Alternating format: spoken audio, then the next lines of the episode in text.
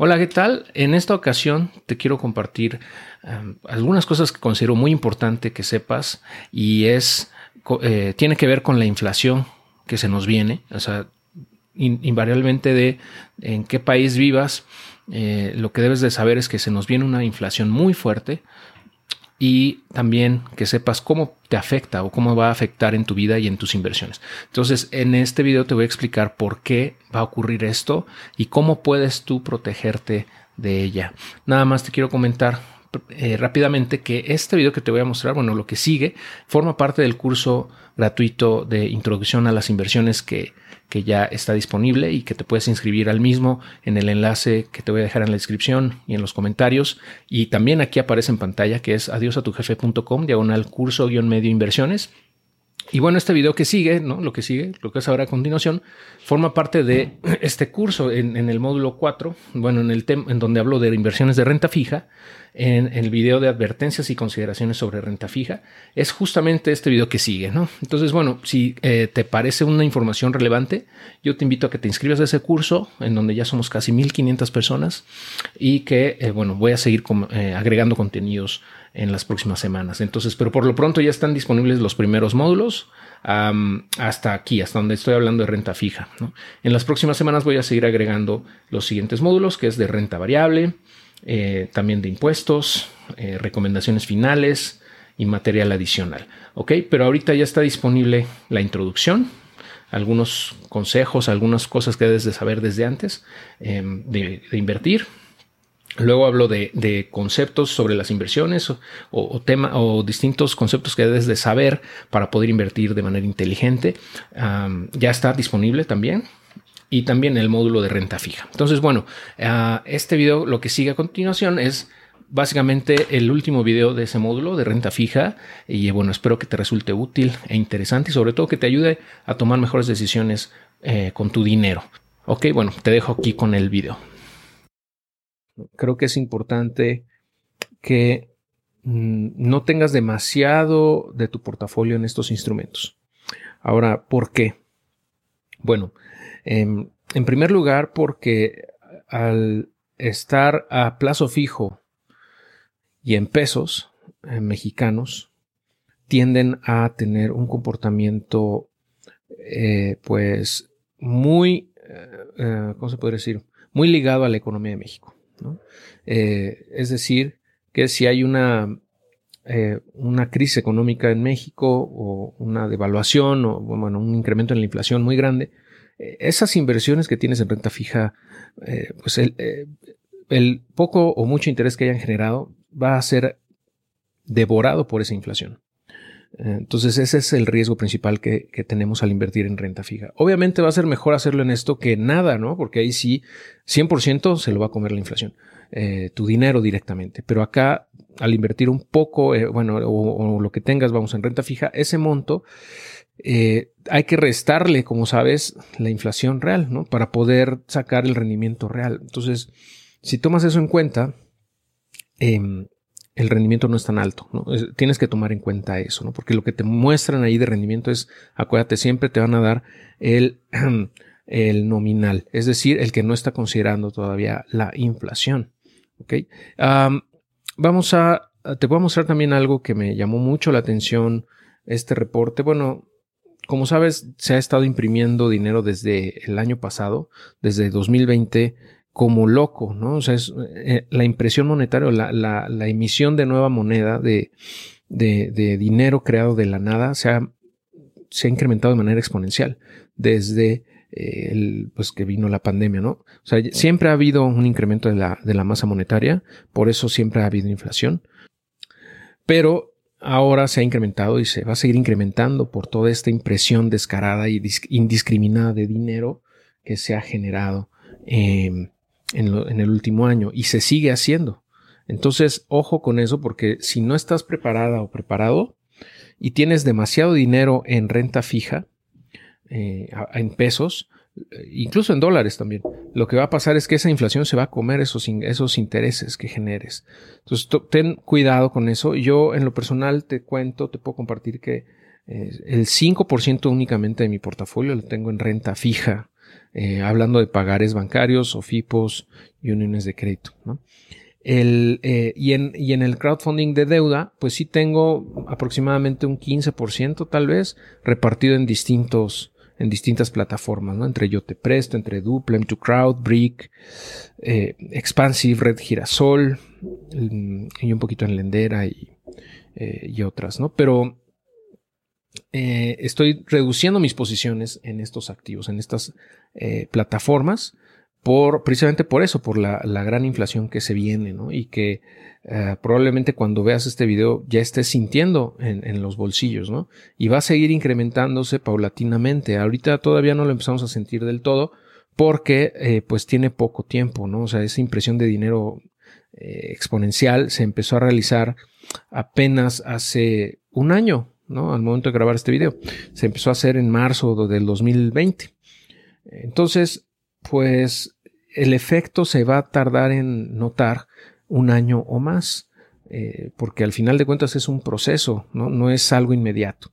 Eh, lo hemos notado ahora ya con el incremento en los precios de las gasolinas, por ejemplo, que eso invariablemente pues también afecta a los demás productos, ¿no? Porque todo, para todo necesitamos combustible, para transportación, para fabricación, etcétera. Entonces, eso va encareciendo los productos, por ejemplo. Y, ese es solo uno de ellos, pero, o sea, lo que voy es que esa inflación a la que estábamos acostumbrados de 4% anual, la verdad es que no creo que se mantenga. Vamos a tener inflaciones muy grandes en los próximos años. Mm, no sé cuál, obviamente no, no tengo una bola de cristal, pero eh, debería de ser por lo menos del doble o el triple, más o menos, entre el doble y el triple yo estimo, de lo que había venido sucediendo en años anteriores. Es decir que, desde mi punto de vista, si tienes inversiones que te paguen menos de 8%, menos de 10% anual, más o menos, entre 8 y 10 yo creo, eh, pues vas a estar perdiendo dinero en términos reales. ¿no? Ah, y, con 10% yo creo que vas a salir tablas en el mejor caso, ¿no? Eh, incluso en, algún punto tal vez me atrevería a decir que si no, que si ganas 10% mm, al año en tus inversiones vas a estar perdiendo dinero en términos reales si la inflación se incrementa más allá de eso, lo cual es muy probable, ¿no? Entonces, ojo, ojo con la inflación, ojo con tener demasiado de tu portafolio en estos instrumentos. en lo personal te digo, voy a seguir reduciendo mis posiciones ahí hasta pues que queden en total un 10% aprox. Y yo te sugeriría que no te excedieras del 20% en estos, eh, en estos activos de deuda eh, de plazo fijo en pesos mexicanos.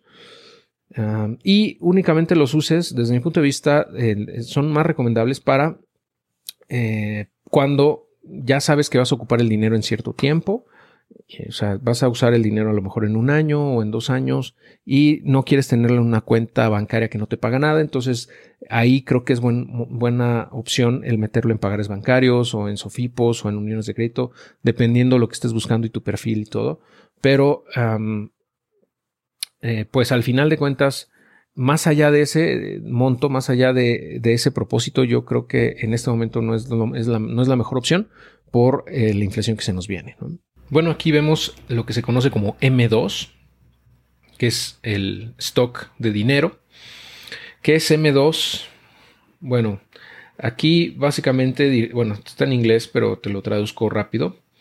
Em, que bueno, dice a partir de, eh, perdón, antes de mayo 2020, M2 consistía de M1, la masa monetaria 1, eh, más ahorros, eh, depósitos, ¿no? Depósito de ahorros, incluyendo el dinero en, en, cuentas de ahorro. Em, ahorros, depósitos, perdón, de baja denominación, eh, o sea, menos de 100 mil dólares, ¿no?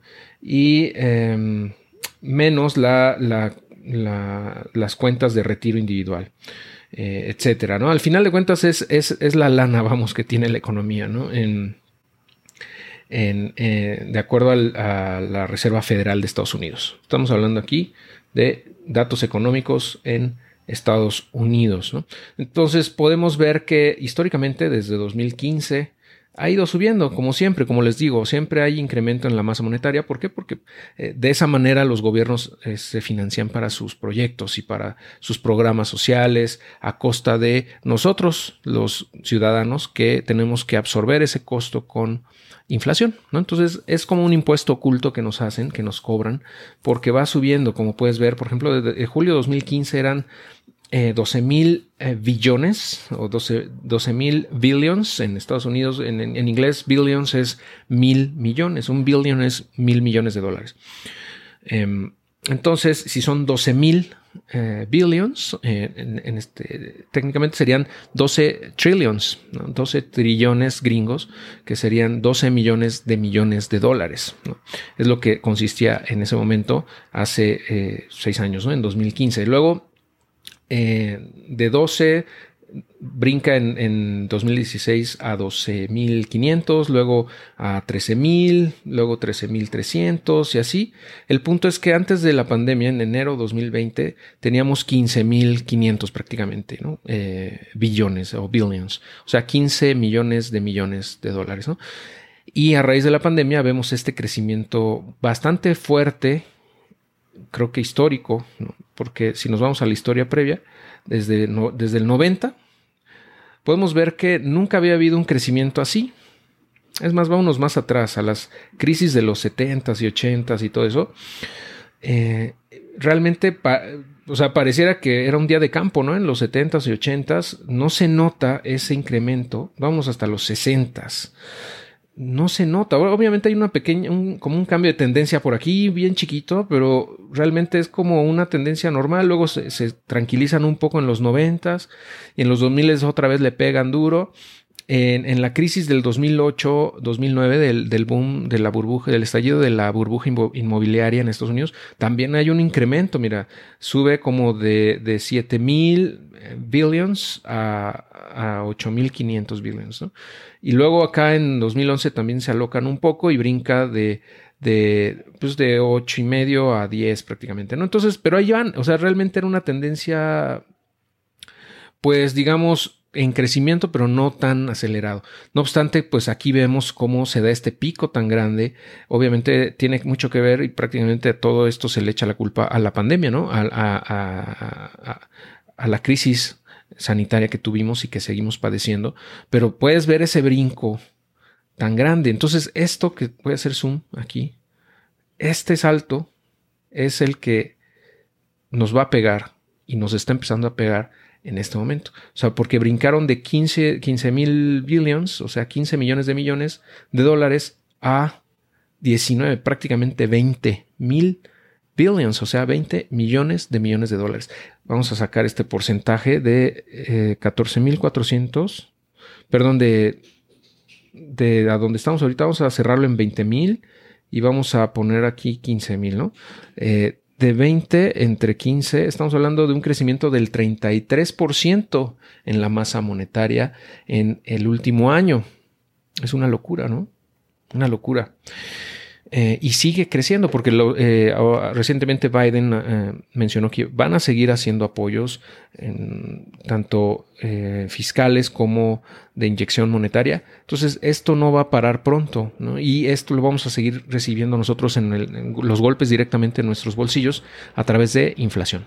Entonces por eso es que insisto en que tienes que tener cuidado con eh, con las inversiones que tienes a plazo fijo, eh, sobre todo en pesos mexicanos, y que debes de minimizar eso en la medida de lo posible, ya que de lo contrario, eh, pues el interés que ganes ahí se lo va a ver, se va a ver devorado, se va a ver mermado, en el mejor de los casos, por la inflación. ¿no? Entonces, nada más te quise compartir esto para que lo tengas en cuenta, para que estés consciente de esta situación y tomes decisiones con base en, ella, ¿no? Bueno, al menos la, tomes en cuenta para tomar tus decisiones sobre en qué activos invertir y en cuáles desinvertirte, ¿no? Eh, bueno, eh, espero que esta información te haya resultado útil y te agradezco mucho que me hayas escuchado en esta ocasión. Nos estamos viendo muy pronto en el siguiente video.